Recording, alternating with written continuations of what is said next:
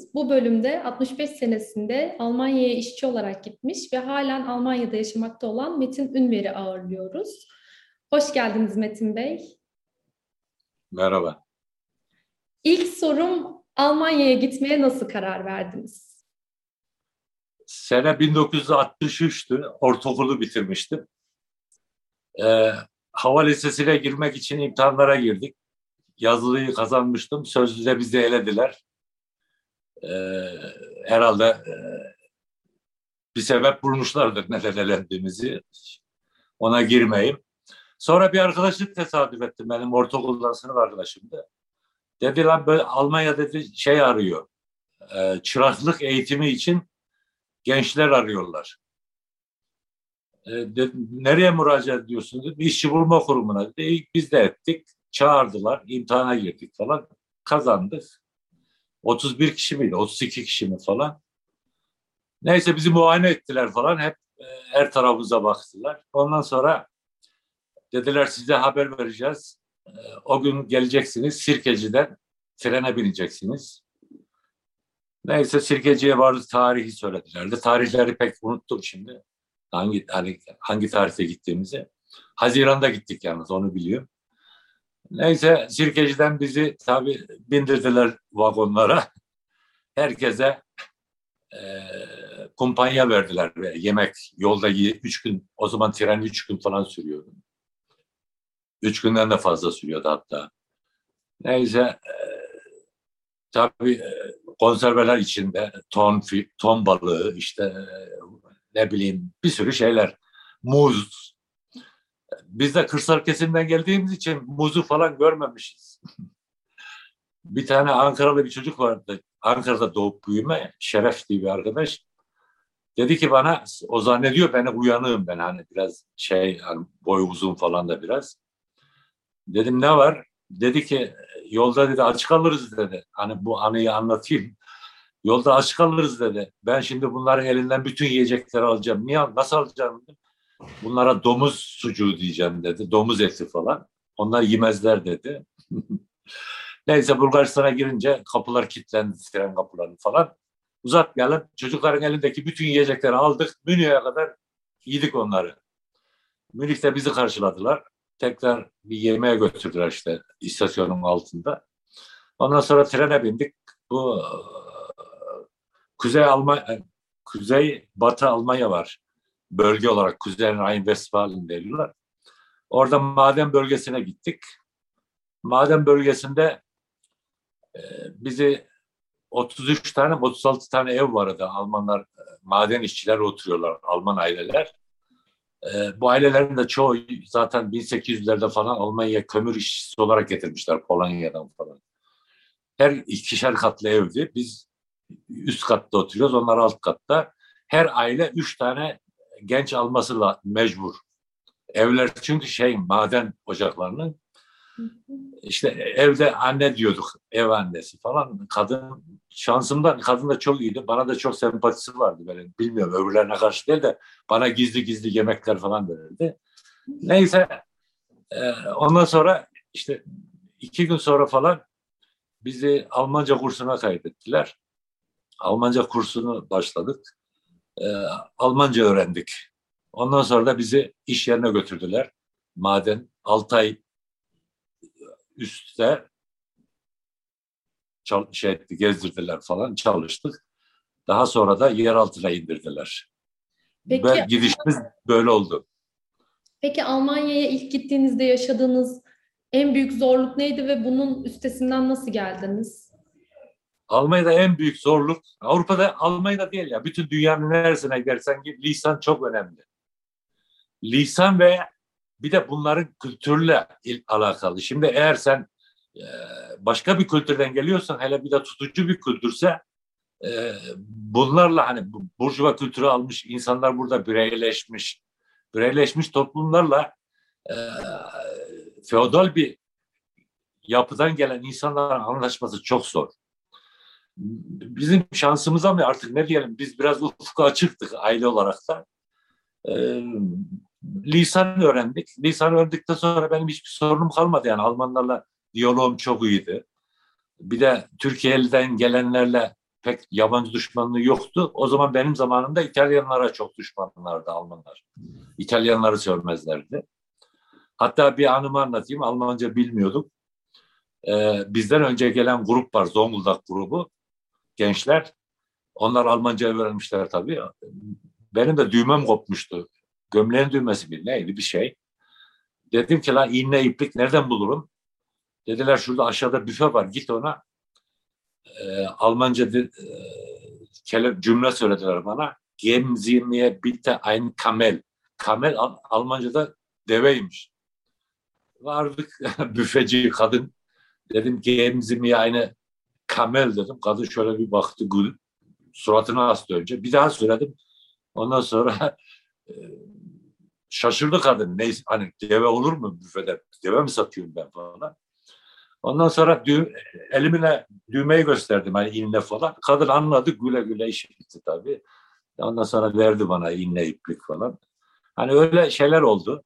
Ee, ama kırsal kesimden gelmiş çokla genelde o işçiler falan e, uyum sağlaması çok zor. Hala da Almanya'da şu anda bile e, o generasyonun hala üçüncü, ikinci generasyon, üçüncü generasyonu da e, adapte olması çok zor. Çünkü aile yapısından gelen bir e, şey var. Hani kültür demeyelim de onların bir tutucu geleneksel yapısı var. Onun için hep iki yüzlü davranırlar. Peki günleriniz nasıl geçiyordu? Çalışırken ama. Evet, çalışma günleriniz. Ya da çalıştığınız zamanlar dışında neler yapıyordunuz?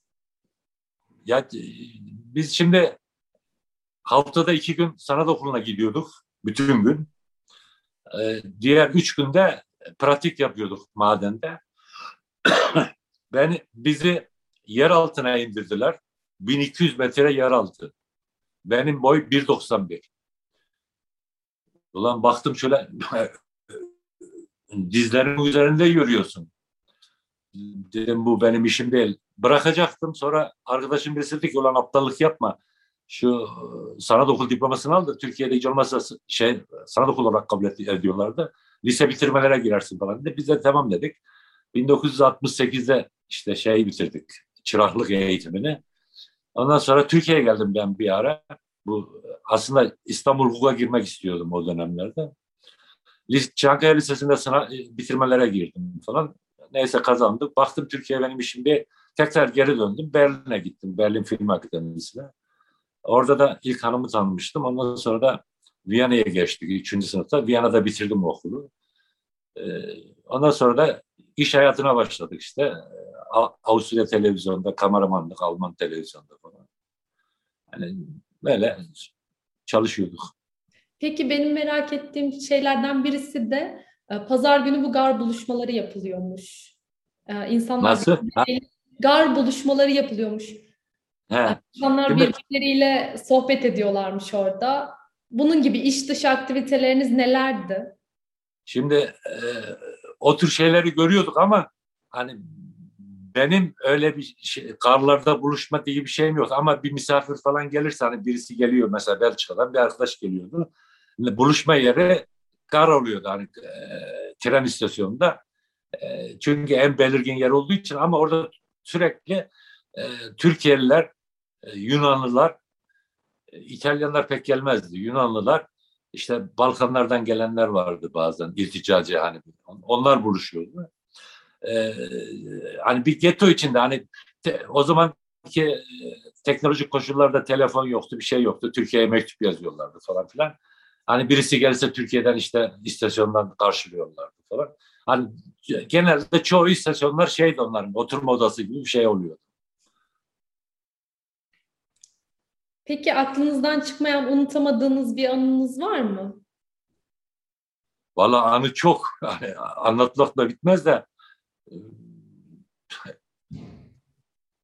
Valla bir sürü var şimdi. Hangisini anlatacağım ben de şimdi karar veremiyorum. Hani korkunç derecede anılar var burada. Her, gün anımızdı zaten. O zaman şunu sormak istiyorum. Şu an neler yapıyorsunuz? Şu anda emekliyim. Ee, bizim bir derneğimiz var. Multi Kültür Derneği. İşte e, bu 80, 80 79'dan beri var olan bir dernek. Daha önce hani sadece Türkler için değil bu. Bütün Almanmış işte dünyadaki bütün ırklarla ilgili. Yazar, çizer, entelektüel ressam işte toplantılar falan.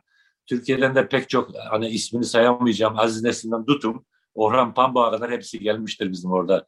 Hani e, kitap imzalamıştır, konuşma yapmışlardır, paneller olmuştur falan filan. Hala şimdi o multikültürlerle biraz ilişkilerimiz var. Hani gidip geliyoruz, çalışıyoruz falan filan. Hatta geçenlerde geçenlerde dedimse bundan kaç bayağı oldu. Merdan Yanardağ gelmişti. Onunla biraz oturduk falan konuştuk. Hani geliyorlar yani Türkiye'den e, entelektüel takım, akademikerler falan. Ondan sonra şey geliyordu Strasbourg'dan öldü bizim tarihçi. Yani o tür insanlar geliyor bize. Latin Amerika'dan yazar çizerler geliyordu. Alman yazar çizerler Günter, Günter Wallraff'tan başla. Server Tanelli. Ha. O da sonra Türkiye'ye döndü. Ve vefat etti yani. Hani şeyimiz e, burada bir belirli belirli demeyen de hani herkese açık olan bir dernek çalışmalarımız var. Kültürel, e, ne bileyim, daha çok kültürel. Boş günlerimizde de genelde bir arkadaş grubumuz var işte. Genelde çok Alman arkadaşlar. İşte geziyoruz, ormana gidiyoruz, zavluya gidiyoruz, yüzmeye gidiyoruz, kayık kaymaya gidiyoruz. Almanya'da kalma düşünceniz var mı? Uzun vadeli planlarınız neler? Valla Türk, Türk, valla buradan artık Türkiye'ye dönemeyiz. Ee, hatta ben e, ölürsem dahi herhalde buraya e, gömerler. Hani Türkiye, Türkiye'de kimsemiz yok. Hani aile yapısı, bizim için biraderler falan hepsi Avusturya'da okudu. Oradalar. Kız kardeşim falan. Onları da getirmiştim ben Avusturya'da çalışırken. Ama gayrimünkiller var Türkiye'de. Onda babam çok sinir olurdu satmayın benim malımı diye. Satamıyoruz da babamın şeysiyle. Hani öldü babam da satamıyoruz. Öyle duruyor işte. Birilerine verdim öyle bir gariban çocuğa dedim ek biz bir şey istemiyoruz. Öyle. Anladım. İki ülkede de yaşadınız, Türkiye'de de yaşadınız, Almanya'da da yaşıyorsunuz. Ee, iki ülkenin birbirleri hakkında en sık duyduğunuz klişeleri neler? Valla daha önce Türkiye'de ben hani gençlik dönemlerinde bu billur çağındaydık o zaman da ortaokulu bitirdiğimizde. Ee, çok iyi öğretmenlerimiz vardı bizim. Hani dünya ufku açık, dünya görüşü olan öğretmenlerimizin sayesinde hani bizde şey yoktu hani böyle işte bu gavurdur şu var şu falan böyle şeyler yoktu. Daha biz e, daha liberal bakıyorduk yani yurt dışına. E, fakat burada Almanya'da e, son zamanlarda buraya gelen Türkiye'liler çoğalınca e, Türkiye'lileri e, yalnız bırakıldı. Yalnız bırakınca bunlar geto halinde yaşamaya başladılar. o geto halinde yaşayanlar genelde e, tarikatçı grupların eline düştü. Ve bunlar hala Türkiye'deki geleneklerine göre yaşamayı istiyorlar. Onun için de Almanlarla arasında çok e, diyalog olmuyor. E, mesela burada doğmuş, büyümüş çocuğun çok iyi Almancası var ama e, kafa yapısı hiçbir zaman bunlara uymuyor. İkide bir de gavur, işte gavur Müslümanları sevmez falan böyle laflar ediliyor. Almanlar bizi kıskanıyor. Seni Almanlar niye kıskansın? Sen hani Almanlar Türkiye ekonomisinin yüzde sekseni Almanların elinde yani. Bu kadar sömürülen bir ülkede Almanlar seni niye kıskansın ki? Hani bizde böyle popülist laflarla milleti e, hani kutuplaştırma şeysi var. Buradaki yaşayan o tarikatçı gruplar.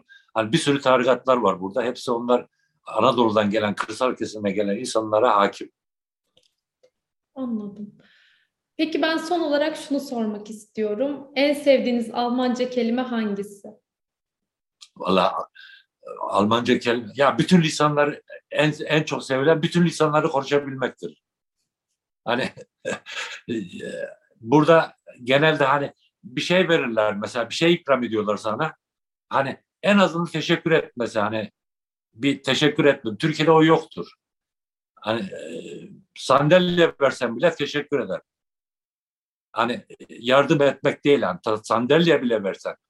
Hani Türkiye Türklerde o yoktur. Yani Almanlarda genelde şeydir. E, ne derler? Kibar mı diyelim? Kibar insanlar hani bir şeyin karşılığında teşekkür etmesini bilirler yani. Almanya'daki deneyimlerinizi bizimle paylaştığınız için ben de teşekkür ederim. Bir şey değil.